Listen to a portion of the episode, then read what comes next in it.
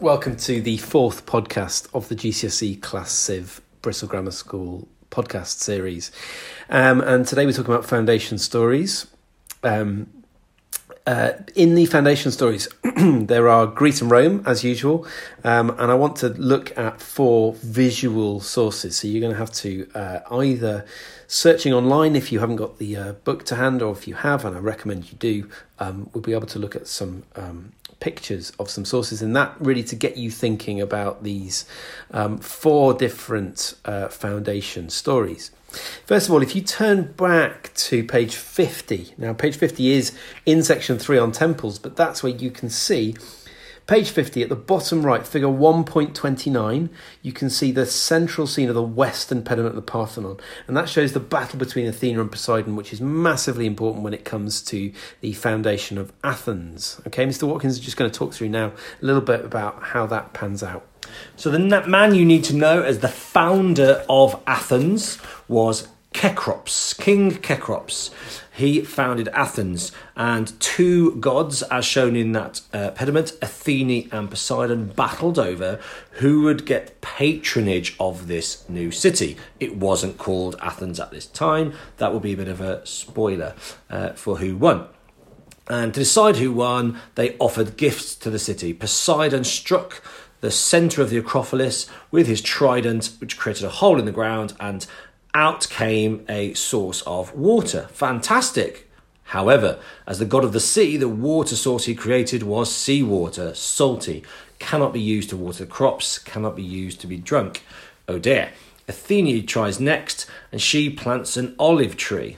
Doesn't seem like much, however, olives are really important because their oil can be used to clean, it can be used to cook, it can be used, the olives themselves can be used to, uh, to eat. It's a sort, uh, olive oil is a source of light, and so it's such a useful gift that that was clearly the winning offering, and the city was named Athens in honour of Athene. So, second uh, visual source I want to look at. Uh, if you've got the textbook, it's on page 70, 70. And if you haven't, and you have Google, uh, don't we all, then uh, you can type in Theseus Kylix. So that's T H E S E U S for Theseus, and Kylix is K Y L I X, and that'll come up. It's basically a drinking vessel um, and it's got the labours of Theseus on it because Theseus is the second significant figure in what they're calling the foundation of Athens. But Mr. Watkins will go on to talk about um, the fact that he's not really a founder. He's already mentioned Cecrops, um, but uh, Mr. Watkins will explain how Theseus fits into all of that in just a minute. What I want to do though you may well be given that uh, that figure 145, um, that that picture of that kylix with the uh, sort of orangey red um, pictures on the black background um, in an exam because it is a prescribed source. So I'll talk through which each one of them is, and that will help you kind of uh, get a sense of um, what uh, each one tells us about Theseus. I'm not going to go through it in the order it goes through in the uh, in the textbook in the, uh, the the words in the textbook because that goes through sort of chronologically, kind of one by one, taking through the timeline of what Theseus did. I'm actually going to look at that um, Kylix and the picture, I'm going to do it sort of by uh, clocks. If you look at sort of 12 o'clock right at the top, there you've got Cercyon or Cercyon, C E R C Y O N, um, the wrestler. And this demonstrates how strong Theseus is. Um, and basically, Cercyon uh, is a very famous wrestler, and yet Theseus is able to defeat him. So you can see that they are grappling with each other, uh, their naked bodies uh, sort of um, wrapping around each other as they uh, as they wrestle there. if we go on to um, two o'clock now, um, top right and have a look at uh, that one. That's Procrustes being defeated. The way you can tell that is because Procrustes is sitting on a bed, and Procrustes' bed was the thing that he used in order to fool his victims um, into lying on them. And then, when it turned out the bed was a bit too small for them, he would make them fit the bed by chopping off uh, the head and the feet. Um, and so, therefore, Theseus made Procrustes lie down on the bed, very cunning and basically did the same to Procrustes, cut off his head. So therefore, Theseus um, from Cercyon, he's very good at wrestling, he's very strong. From the Procrustes story, he's very cunning, a little bit like, like Hercules was. At about four o'clock, um, sort of bottom right of the uh, Kylix is Skyron, and Skyron is an old guy who used to kick people into the sea, um, and they would then get eaten by a giant turtle. Theseus, very simply, he's there, he's sort of bashing um, Skyron, but then eventually he um, chucks him into uh, chucks him off the cliff um, to suffer the same fate um, as the others. So he's kind of you know that's a sort of uh, appropriate way of the uh, nasty guy dying. Um, you can see the turtle if you look really carefully um, just on the rock that Skyron's sitting on. We look at six o'clock now, really obviously it's a bull. It is the bull of Marathon. Um, it was known in the Hercules story as the Cretan bull, but here it's made its way to Marathon because of not quite being finished off by Hercules, um, and that is um, the Bull of Marathon, which Theseus um, then uh, defeats. Going around to eight o'clock, bottom left, um, and you've got there the story of Sinis. He's the guy who tied his victims to the end of bent pine trees and then released the pine trees and tore them in half. It's a pretty mm, sort of gruesome story, but Theseus uh, basically tricked him by in the same way, uh, roughly as he did um, with Procrustes, into being defeated by his own uh, method of uh, defeating others. Um, we've then got right at the top left, you've got the, the uh, Crommyonian sow. Uh, sow is just a word for a female pig. Um, and a um, couple of stories about this. One is that it's a real pig who he had to defeat, um, sort of similar to the Erymanthian boar that Her- Hercules had to go at. Um, the other story is it's someone who's known as the sow because uh, you know she's a female thief who acts like a pig in some way.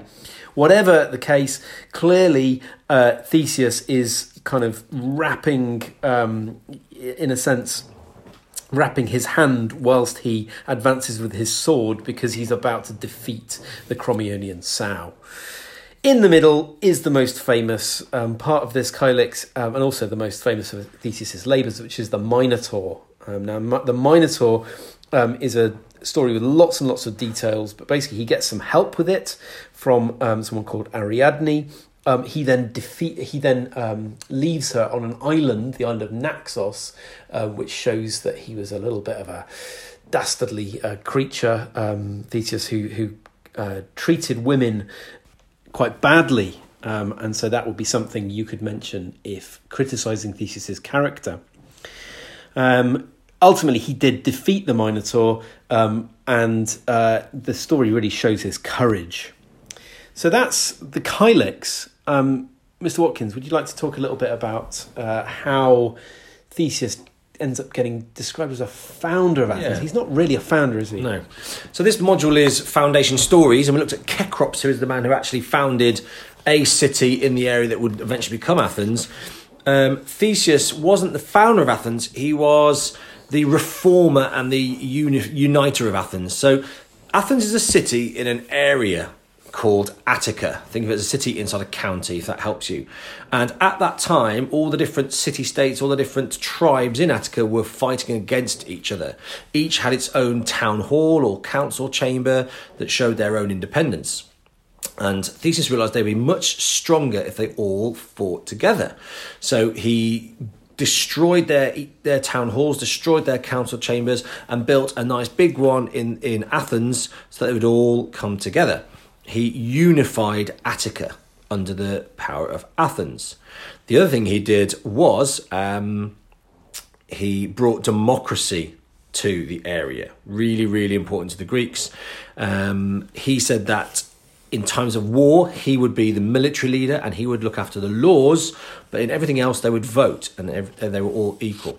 So, really important. He also, uh, to make sure they all had the same religion in the area, he initiated the Panathenaic Games, where so that um, all the different tribes could compete against each other in sport, but at the same time actually worshipping um, Athene, the same goddess.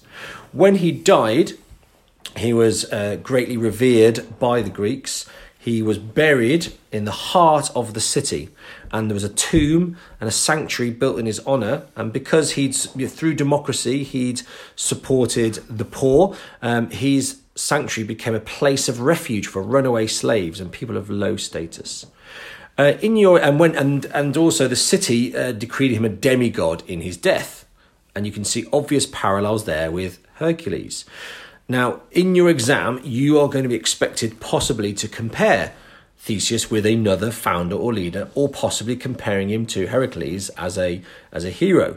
So a good bit of revision to do now would be to grab a bit of paper, write Hercules on one side, write Theseus on the other, and compare them. Uh, ask them go through their labours and go through the things they achieved and how they were reviewed afterwards, uh, religiously, divinely, and ask who was the more heroic or who was the better man. On to the Romans then, um, and the founder of Rome. Uh, well, there are two who might be considered the founder of Rome uh, Aeneas and Romulus. And if I talk about Aeneas first, we talked about visual images. If you look at page 79 in your book, or if you look at uh, the internet and uh, search for relief of Aeneas founding Rome, you'll see a, a strange picture of somebody getting off a ship and seeing a pig. Um, that is um, an image of the story that's supposed to have been told about how uh, Aeneas founded a city, which is where Rome would end up being. And it's really important he didn't call it Rome. That's what we'll come back to um, when we talk about um, the uh, story of Romulus. But um, Aeneas uh, was escaping from a war. Um, and, you know, in a sense, uh, just like many people around the world today. He's a refugee from a war. Uh, he's running away, he's fleeing um, across the world, um, and he ends up landing in Italy um, and end, ending up founding Rome. Now, there's lots of stories I'll leave you to read um, about uh, Aeneas and, uh, and that sort of thing. Um, some of that's on page 78 79, but you can find lots more if you want to read um, part of Virgil's Aeneid. If you really want to sort of push onto that, that tells the story of how um, Aeneas escaped from Troy and founded Rome. But the key thing to remember, and the thing you can put into any essay that asks you about Aeneas as a founder, is the word pietas or pietas. Okay, now you can see it on page 78 at the left hand side in a box, and it means a sense of duty. So Aeneas for the Romans was most important because of what he'd done for founding the city that becomes Rome, but key thing is the way that he did it was by just having a duty and a sense of even if it might not be the easiest thing, even if it might not be the thing that kind of you feel like doing, you just have to do it because that's your duty, and that's the, what the Romans really um, celebrated.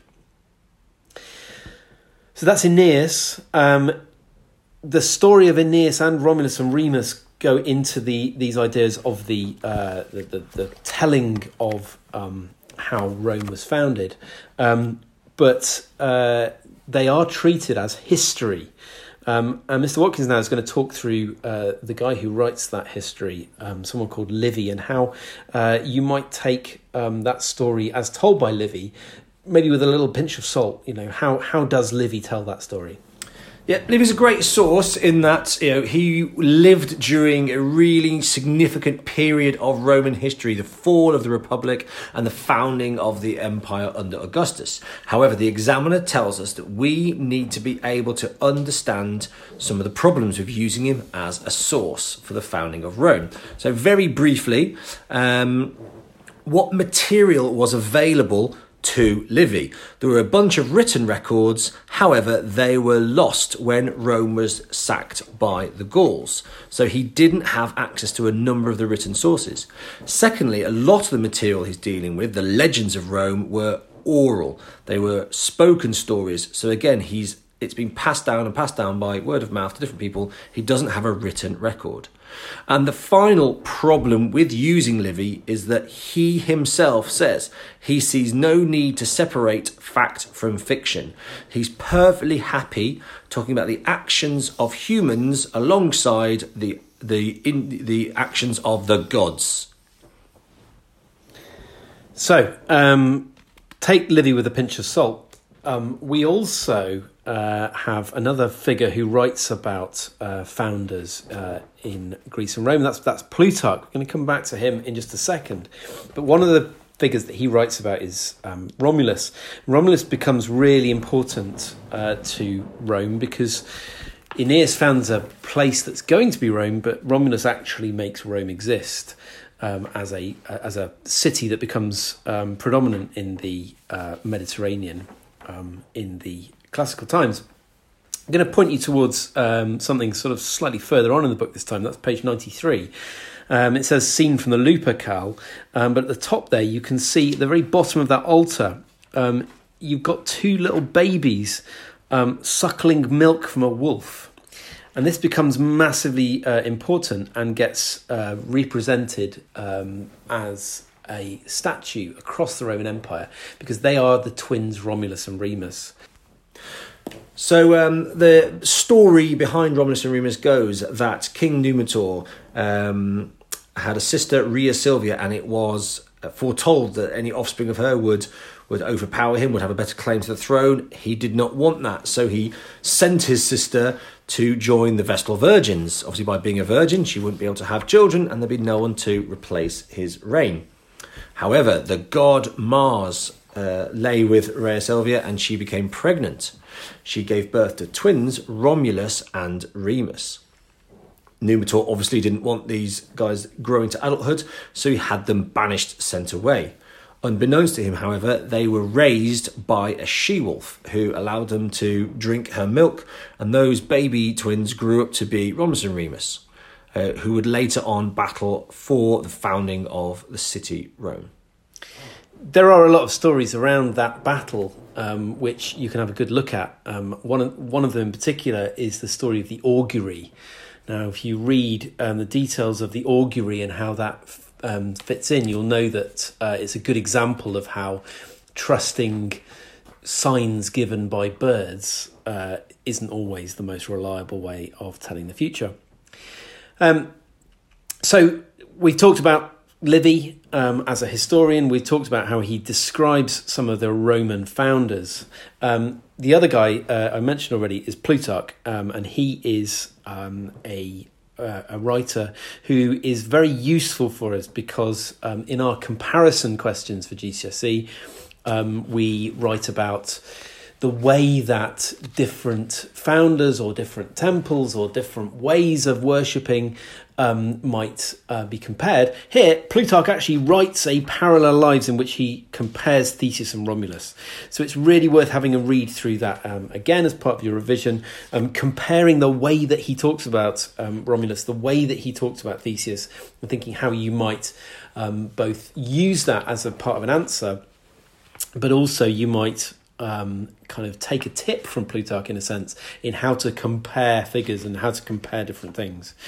It's worth remembering, though, that Plutarch um, is basically a biographer, so he's trying to make it interesting. Uh, he is comparing um, great men and great lives, um, but he does want to make it a little bit tasty, a little bit juicy, um, and give um, some details. He also wants a little bit to uh, to simplify some of it as well. So uh, there are drawbacks with all of that.